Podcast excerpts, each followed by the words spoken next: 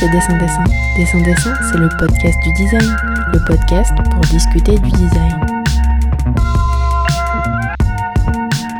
Dans ce deuxième épisode, on va discuter de la production en design. Car oui, le design, ce n'est pas simplement produire un objet de décoration, mais aussi et surtout produire du questionnement. Suite à la diffusion du premier épisode et à vos remarques, vous retrouverez désormais Dessin Dessin en format plus court, entretien par entretien. Pour ce trio d'entretiens dédié à la thématique de la production, j'ai la chance d'être accompagnée par la marque Focal. Focal, c'est un fabricant d'appareils audio haut de gamme qui fabrique en France et qui monte la plupart de ses modèles de casques et d'enceintes à Saint-Étienne. Car produire, c'est aussi produire local. Après la Chine en première partie de ce deuxième épisode, direction les États-Unis pour ce deuxième entretien de l'épisode 2, spécial 11e Biennale internationale de design de Saint-Étienne. Oui, ça fait beaucoup de chiffres, mais cette biennale a pour thème le terrain d'entente et accueille deux visions, celle de la Chine, comme entendue dans la première partie, mais celle aussi des États-Unis, puisqu'elle présente une exposition intitulée Systems Not Stuff, des systèmes pas des trucs. En effet, être designer, c'est être en mesure de pouvoir produire des systèmes, et c'est ce que nous allons débattre avec Blaise Bertrand, venu tout droit de la Silicon Valley pour la Biennale. De Shenzhen à San Francisco, embarquement immédiat.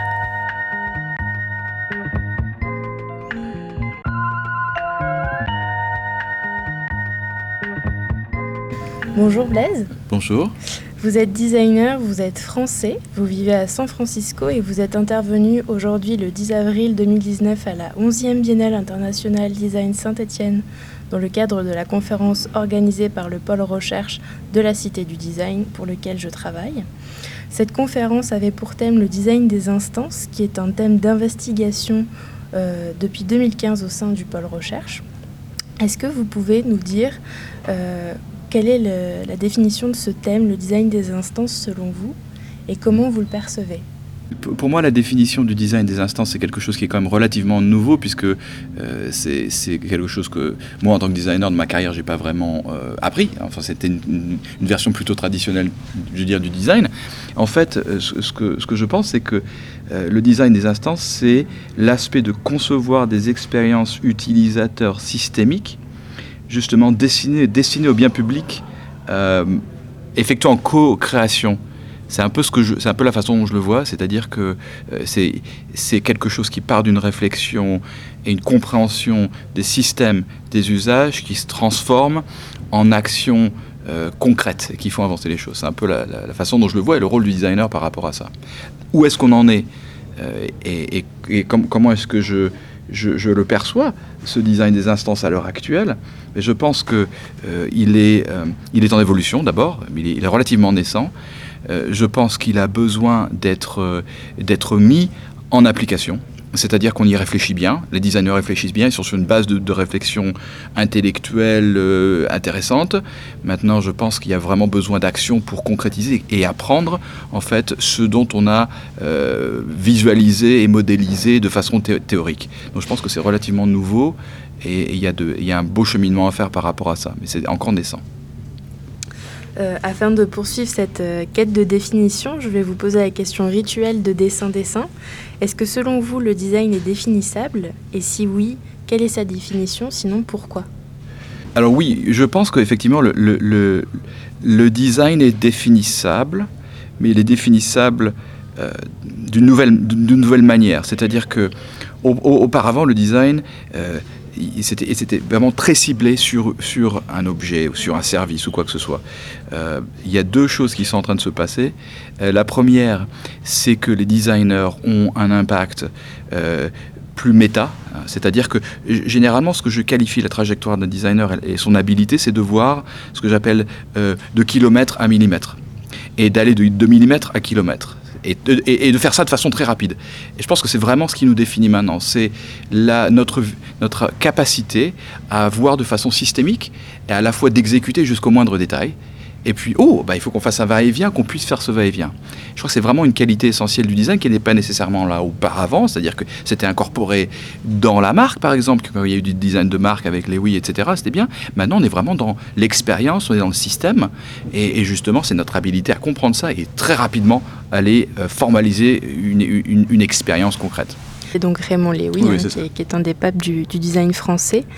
Euh, le thème de cet épisode, c'est la production en design. Donc tout l'enjeu du podcast, c'est de partager vraiment des réflexions et des discussions sur toutes les formes de design. Et j'aimerais, euh, pour démontrer euh, que faire du design, c'est pas seulement produire des chaises, que vous puissiez nous dire un mot sur le projet que vous avez présenté euh, cet après-midi lors de la conférence, qui s'appelle The Voting Machine, donc la machine de vote en français, qui est un peu la version moderne de notre isoloir. Comment est né ce projet et est-ce que vous pouvez nous expliquer dans quel contexte il a été entrepris? Le, projet est né d'une demande et d'un besoin des États-Unis, après l'élection de Gore Bush en 2000, de faire avancer les choses, évoluer, parce que ça, avait été une catastrophe, de l'accès au bureau de vote jusqu'à ah on n'a pas dessiné les bons bulletins de vote, il y avait des erreurs, etc. Donc le gouvernement américain a décidé d'allouer des fonds aux, États, en fait, pour pouvoir concevoir quelque chose qui était beaucoup plus, euh, beaucoup plus human-centered, hein, beaucoup plus défini et, centré sur centré sur l'humain, pardon. Et puis, euh, et, puis voilà. Donc, donc ce qui s'est passé, c'est qu'en en 2009, la région de Los Angeles a décidé de créer leur propre système public d'élection. Et quand je dis système, ça n'est pas de voting machine. La, machine de vote, ça fait une partie du système, mais c'est de dire comment est-ce qu'on peut complètement réinventer euh, l'expérience de vote à partir des usagers ce qui n'avait jamais été le cas auparavant, puisque euh, c'était pas conçu pour ça. Une machine de vote, c'était vous avez un bulletin, vous cochez des cases, et puis on les chiffre. Donc ils ont, ils ont repositionné le projet différemment. Oui, parce que ce qu'il faut savoir, c'est qu'aux États-Unis, le bulletin de vote n'est pas du tout euh, le même qu'en France. C'est-à-dire qu'en France, on a un bulletin de vote par personne euh, élue, enfin, potentiellement à élire, alors qu'aux États-Unis, il faut, c'est toute une liste qui est sur un seul et même bulletin, il faut cocher ce bulletin et cocher dans la case qui correspond euh, à la personne qu'on veut élire. Donc c'est quand même un processus assez fastidieux. Tout à fait, c'est très, c'est très compliqué, c'est très fastidieux. Il y a des fois des, des centaines hein, de propositions sur un bulletin. Donc, euh, donc c'est pas, ça n'avait pas du tout été réfléchi euh, autour des usagers.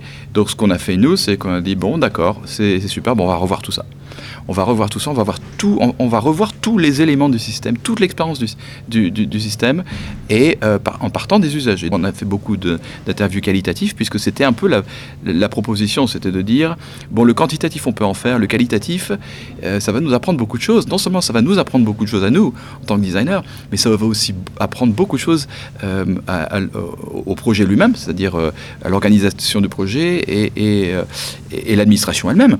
Et ça a été vraiment un moteur, un moteur de changement fabuleux parce qu'il y a eu, de, on a développé de l'empathie, on a réussi à avoir des, informations qui étaient extraordinaires qu'on n'aurait jamais eu si on avait fait, euh, si on a fait, que, que, du quantitatif. Donc, donc le process lui-même finalement a non seulement euh, révélé effectivement ce qui ne marchait pas dans le processus de vote, mais il a permis d'engager le, le, projet et le corps, si vous voulez, des acteurs du projet de façon beaucoup plus, beaucoup plus intéressante. Est-ce que vous pouvez euh, euh, juste nous dire dans quel contexte s'est fait euh, cette, cette commande du comté de Los Angeles Parce que vous travaillez pour une entreprise qui s'appelle IDEO, qui mhm. est assez connue dans le milieu du design, notamment pour avoir développé ce qu'on appelle le design thinking. Mhm. Euh, donc, IDEO, c'est une entreprise qui est euh, internationale, donc qui est née dans les années 90, euh, début 90, et, et le fondateur d'IDEO, David Kelly, avait travaillé dans de grosses entreprises et puis s'était dit je, je, quitte et ce que je veux faire c'est monter une boîte pour travailler avec, mes copains. Et, 30 ans après c'est toujours le cas, c'est-à-dire que les gens qui sont chez IDEO ont vraiment envie de travailler ensemble et cet aspect du plaisir est fondamental. Voilà. Donc ils ont créé deux choses. IDEO a été moteur de deux choses. La première c'est de ce qu'on appelle le design centré sur l'utilisateur avec une, personne qui s'appelle Jane Fulton Surrey qui a vraiment euh, euh, apporté cette notion de découverte et d'écoute et d'empathie pour l'utilisateur. Et puis la deuxième chose c'est bah, le design thinking. Donc Tim Brown, qui était PDG d'IDEO, avait donc créé un livre qui s'appelle euh, Change by Design, où, il, un peu il parle de l'évolution du design, euh, de l'objet au système. Le changement par le design. C'est pour ça qu'on est venu, enfin, que le comté de Los, de Los, Angeles est venu chercher IDEO pour, faire, pour développer cette, euh, cette voting machine. Et, et, si je puis me permettre, le, la raison pour laquelle ils sont venus chez IDEO, c'est aussi c'est parce que non seulement IDEO est human et donc centré sur l'utilisateur, mais aussi parce que IDEO a cette capacité de prendre des problèmes très complexes et de les transformer en des expériences simples.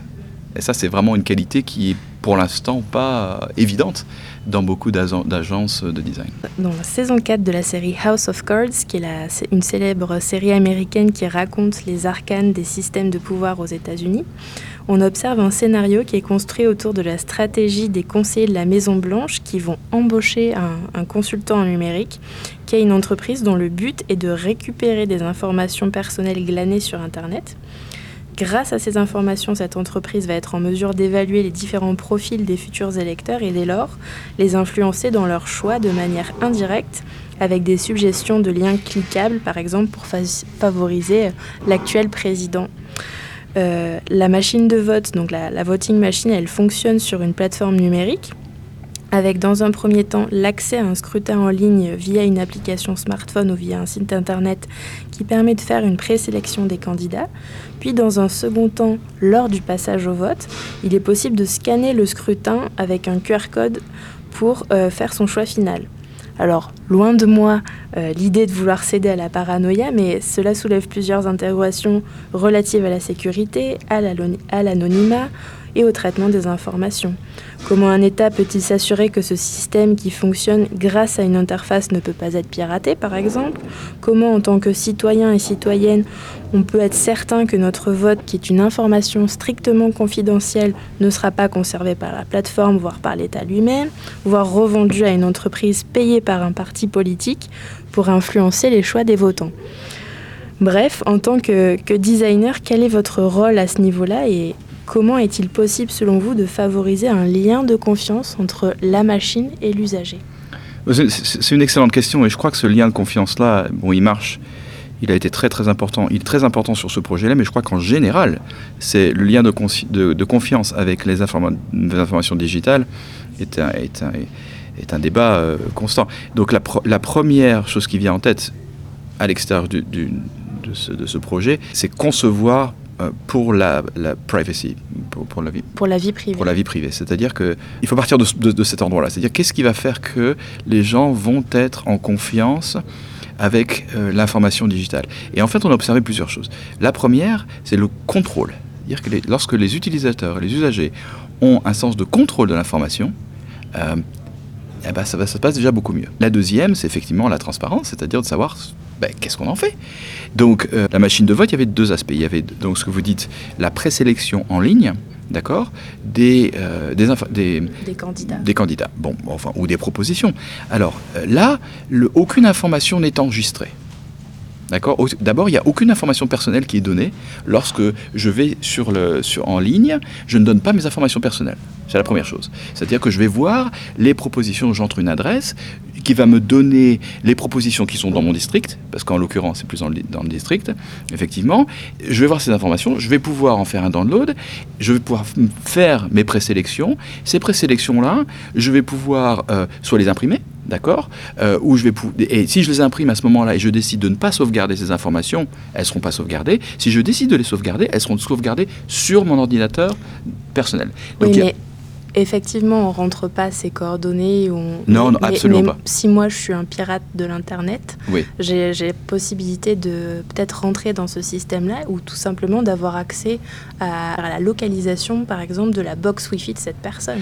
Enfin, en l'occurrence, justement, ce sont des informations localisées sur la machine elle-même. Donc, il n'y a aucune corrélation avec le système. C'est pas dans les, c'est pas dans, not in the cloud.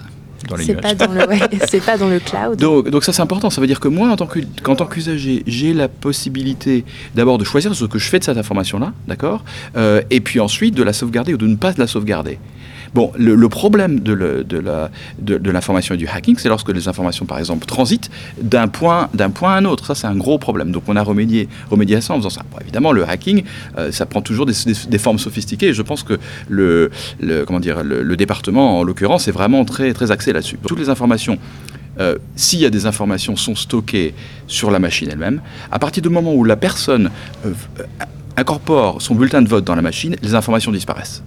Sauf qu'il y a une machine, enfin il y a une, boîte à l'arrière de la, de la machine de vote qui récupère ce bulletin. Qui, est, qui récupère ce bulletin. Qui est scellé. Qui est scellé, voilà donc. Ce sont les, les, euh, les personnes qui vont euh, ouvrir ces boîtes, récupérer les bulletins de vote et récupérer les scrutins. Eux seuls y ont accès eux seuls y ont accès, mais tout ce processus-là, en fait, est validé et surveillé par d'autres parties. Qui vont faire le dépouillement, c'était le mot que je cherchais. Oui, qui vont faire le dépouillement. Mais, mais ce que je veux dire, c'est que d'abord, les boîtes sont scellées, donc ça, c'est bien. Ensuite, la transition de ces boîtes-là au, dépouillement, elle est, elle, est, elle est excessivement protégée et, validée. Donc ça, ça c'est, à mon avis, c'est, et encore, bon, on travaille dessus, c'est pour ça qu'on a fait du travail itératif aussi, c'est-à-dire quel système il faut qu'on mette en place pour que ça se passe. Donc, design by privacy, donc, le euh, design de la vie privée. Le design de la vie privée, ça, c'est euh, c'est une partie intégrante du design de ce, de ce, système-là. Ça, c'est une évidence. Après, effectivement, les évolutions de ça, euh, bon, on ne sait pas, mais je pense que le, le, il y a un IT département, enfin, des départements technologie, etc. Il y, a des, il y, a des, conseils technologiques qui ont été mis en place sur le projet lui-même pour, pour, valider tout ça. Donc, il y a quand même, on, a vraiment conçu tout le système pour faire en sorte qu'il n'y ait pas d'erreur par rapport à ça. Ça, c'est une évidence. Que ce soit borné. Voilà, c'est ça. Parce que c'est vrai qu'on n'en a pas trop discuté euh, dans, dans, un peu plus, temps, un peu plus en amont. Euh, sur euh, la contextualisation du projet, mais en fait, cette machine de vote, son but, c'était de pouvoir euh, euh, faire voter les gens qui normalement ne vont pas voter, parce qu'ils parlent espagnol, par exemple, parce mhm. que ce sont des personnes handicapées. voilà. Ça, c'était important aussi de le repréciser, je pense. Oui, oui, c'est fondamental. C'est-à-dire que le vote est un droit universel et qu'aux États-Unis, notamment à, Los Angeles, eh ben, il y avait beaucoup de gens qui ne peuvent pas voter parce que soit c'est trop compliqué, parce que justement, euh, ils n'ont pas accès au bureau de vote, parce qu'ils travaillent et que leur bureau de vote est, localisé là où ils habitent, parce qu'ils ont des, handicaps qui ne leur permettent pas d'accéder, et parce que le processus lui-même est beaucoup trop compliqué. Donc effectivement, tout ça, ça, euh, eh ben, ça ne permet pas aux gens d'aller voter. Pourtant, il y a un désir d'aller voter. Et ça, c'était intéressant quand on a fait les observations. On s'est rendu compte que nos préjugés, bon, effectivement, il y a, un désir de voter, mais qui est bloqué par différentes choses. D'où la nécessité de concevoir le système du début à la fin. Euh, pour voir dire ah bah là oui euh, ah je, bon les, machines sont trop compliquées je ne sais pas comment les naviguer. Pourtant pour, nous ça semble pas compliqué. Ben non en fait c'est très compliqué pour beaucoup de personnes.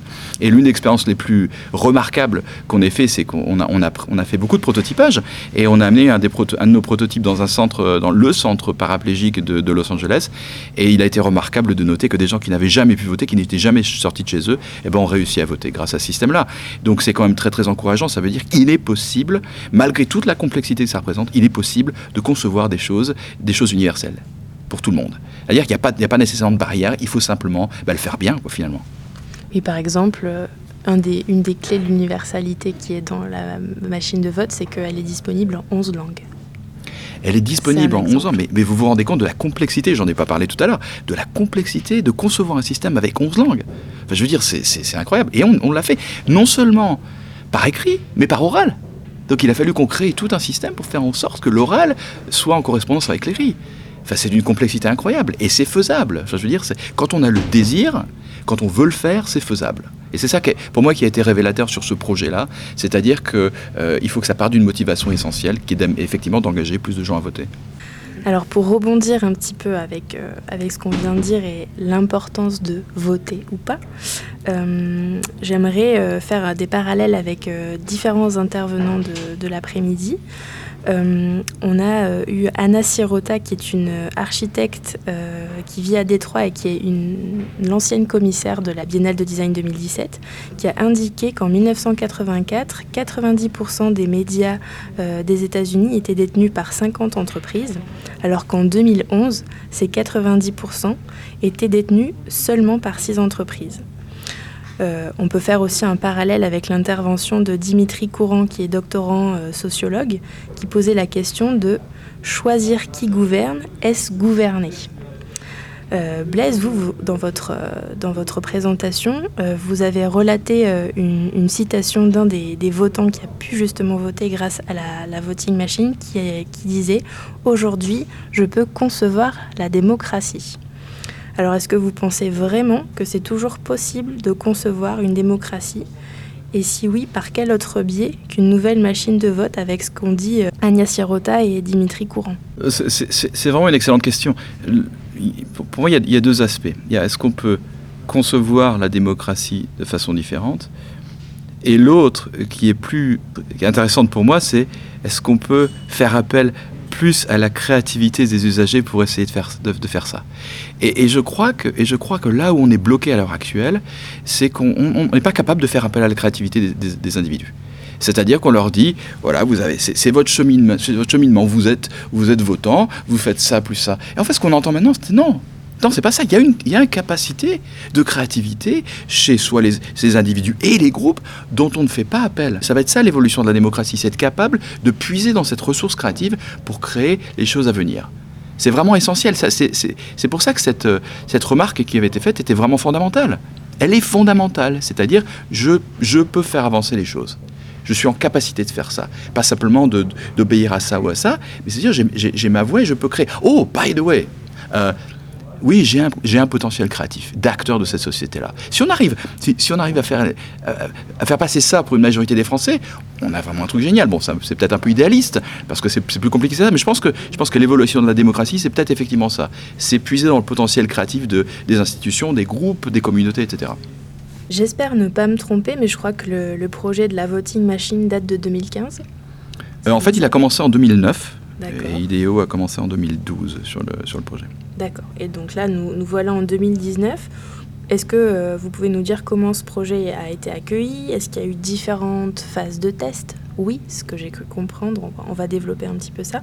Et est-ce qu'on peut dire qu'aujourd'hui, euh, par rapport voilà, à cet appel à la créativité euh, de la population, est-ce qu'on peut dire que la machine de vote, c'est un système viable qui pourrait être installé à une plus grande échelle? Le projet a été bien accueilli, très très bien accueilli. Ce projet devient un moteur de changement du, processus de conception du vote aux États-Unis. Donc, euh, l'impact positif du projet par son processus lui-même est clair. Ensuite, le projet lui-même va être, le produit va être déployé pour l'élection générale de 2020. Mais ce qui est intéressant, c'est que déjà, il y a des choses qui, se sont mises en place. Donc, par exemple, le, vote par correspondance, qu'on a complètement repensé à partir de ça. Euh, il a été déployé l'année dernière pour les élections, euh, les élections en novembre.